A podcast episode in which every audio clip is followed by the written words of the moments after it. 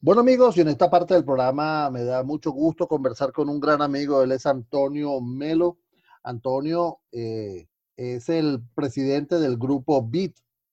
Ya en una oportunidad conversamos con ellos por la solución de efectivo, por la, por la empresa que maneja todo lo que tiene que ver las, eh, el, apoyo a las entidades bancarias en América Latina, que es COA International. Ahora BIT cumple 20 años, está cumpliendo 20 años, y yo he querido conversar con él para que nos cuente cómo ha sido el desarrollo de todos estos 20 años. Y me imagino que este último año, Antonio, ha sido la coronación de todo. ¿Cómo estás, hermano? Muy bien, Edgar. Gracias por invitarme a tu programa y darme esta oportunidad hoy que vamos a, estamos cumpliendo mañana precisamente 20 años, mañana 22 de septiembre. Cumplimos 20 años haber sido, de haber fundado a Big Consulting, que por contarte un poco rápidamente, Big Consulting se, se, se, crea y luego se crea COE. Y luego esto lo insertamos en todo un tema que es el grupo Big. ¿Sí? La gran diferenciación en las dos empresas este, ha sido un crecimiento bien interesante porque Big Consulting se dedicó a todo lo que es la parte de consultoría de tecnología y de procesos. Siempre dirigía los bancos y luego fuimos abriendo el espectro para otros tipos de negocios, del ramo farmacéutico, el ramo más industrial, no solo el bancario, ¿sí? Y luego empezamos a hacer un crecimiento bien interesante buscando las marcas de mejor renombre en el mundo como son IBM, como son Lenovo, como es Oracle, eh, Cisco.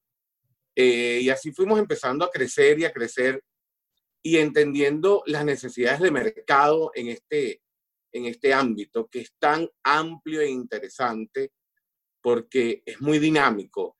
El día a día de todas las empresas es muy dinámica y tú tienes que estar siempre ayudando a apoyar a, los clientes, porque al final tú te volteas a buscar un proveedor es para que te dé esa nueva tendencia, te diga esa nueva idea que pueda haber, que pueda apuntalar su negocio.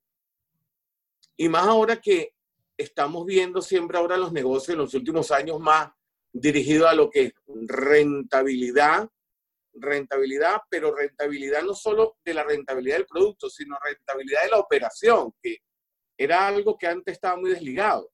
Yo recuerdo cuando yo era vicepresidente de un banco, tuve la oportunidad de trabajar en Bancaribe muchos años, y allí, cuando estábamos en ese momento, empezamos a entender que era rentabilidad, era siempre crédito, crédito, crédito, crédito, pero después nos dimos cuenta, vamos a rentabilizar los procesos.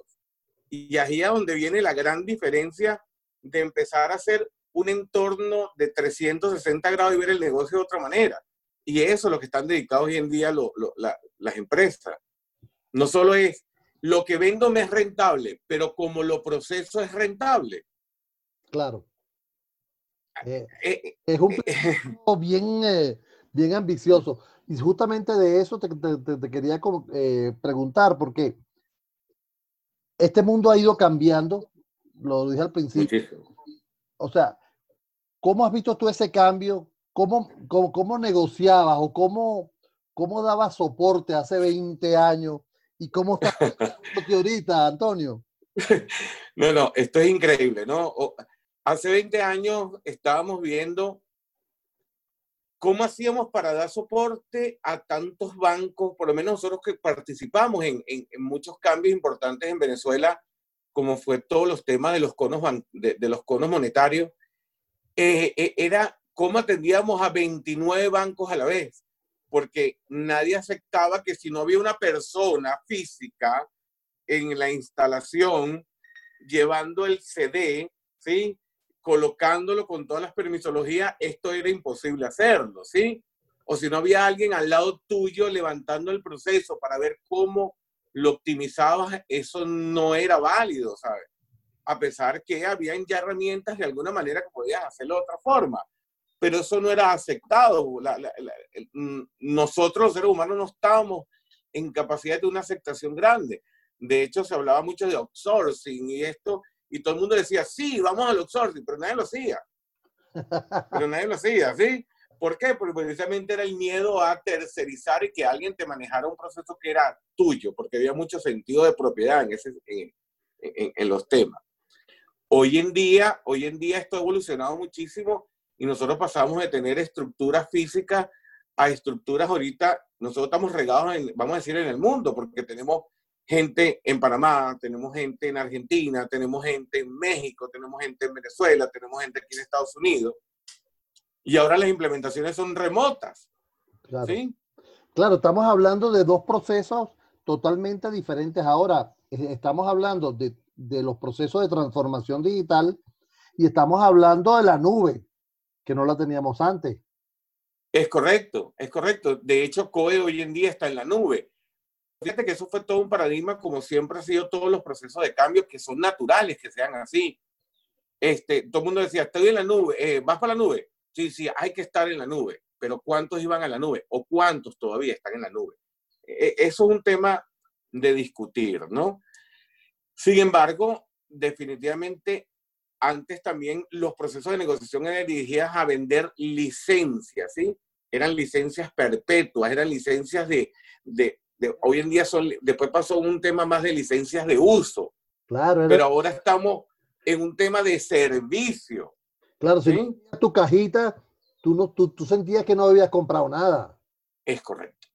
Tú necesitas tener tu cajita bonita, colores, con tu CD, tu nombre personalizado, porque si no, ¿dónde estaba el activo que habías adquirido y por lo que habías pagado? Pues vamos a decirlo así. ¿Cómo le demostraste a la junta directiva, mira, compré esto? Claro. Pero ¿dónde está? ¿Sí? Entonces, todo ese tipo de evoluciones le hemos pasado y hemos logrado ir pasando por todas estas etapas de evolución que ha tenido. Muchas veces pregunto, nos, hacen preguntas, oye, hoy en día hay necesidad de tener un, sistema para controlar el efectivo.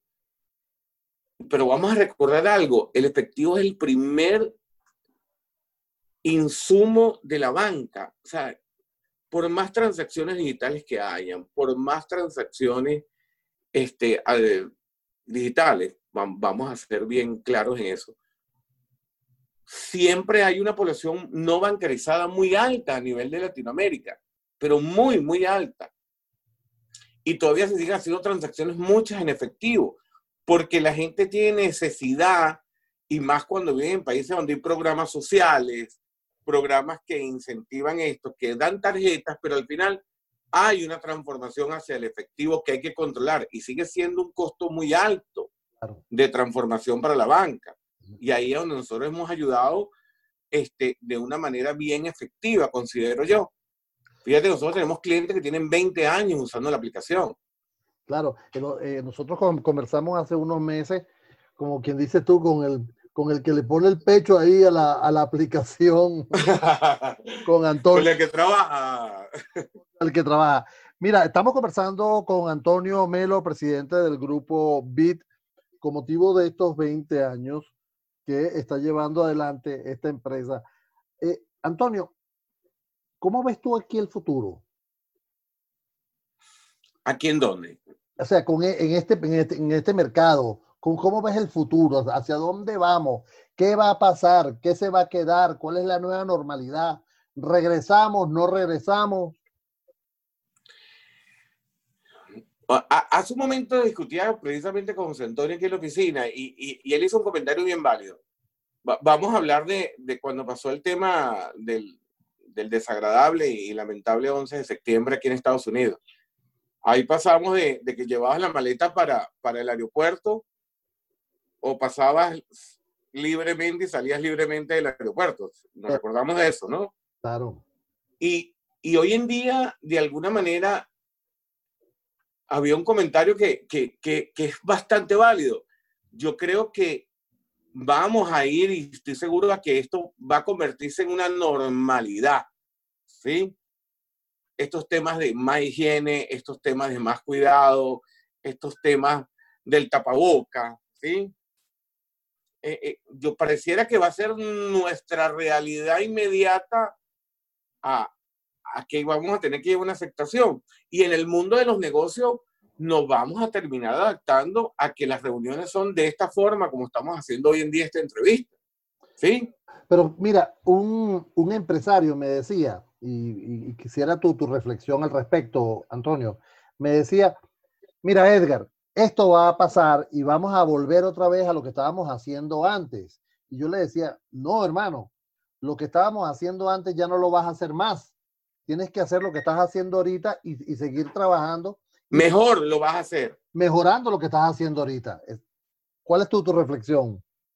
Mi reflexión es esa. Nosotros teníamos, yo creo que todos estamos pasando, esto es un gran cambio. Vamos a hablar, vamos a quitar el tapabocas a un lado, vamos a quitar el virus a un lado, pero vamos a hablar de realmente cómo podemos seguir otorgando servicios efectivos a nuestros clientes, ¿sí? Claro. Bajo esta metodología. Fíjate que hoy en día los centros de desarrollo de la mayoría de las empresas no están enfocadas en un lugar fijo y tienes que tener a 500 personas desarrollando. No, tienes en todo el mundo haciendo cosas, ¿sí? Claro. ¿Ok?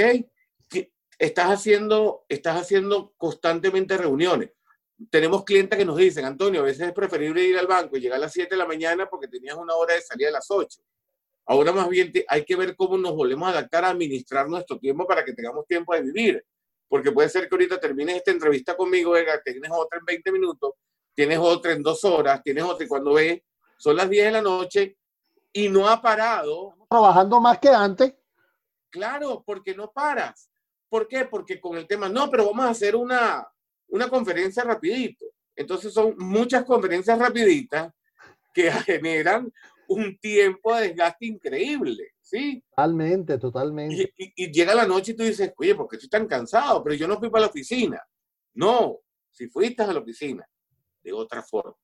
Claro, porque antes eran ocho horas de trabajo más dos en, tráfico. ¿ah? Es correcto. Es horas. Ahora hay un promedio de 2.5 horas más que el empleado emplea, según Garner, en, en el trabajo. Mira, no quiero que se me vaya el tiempo sin que des las redes sociales, cómo te ubican, cómo los contactan a ustedes. Fíjate, nosotros tenemos eh, dos redes, nosotros tenemos Sweet COE, ¿ok? Y tenemos Biconsulti BE. Ahí estamos entregando mucho material, estamos entregando mucha información de valor constantemente. Tenemos también, estamos también en LinkedIn, ahí tenemos nuestro canal de YouTube también. Eh, por ahí nos pueden, pueden buscarnos este, de alguna manera. La idea de esta red, estamos, estamos yendo a un desarrollo de una red que sea a futuro hasta una escuela para la gente.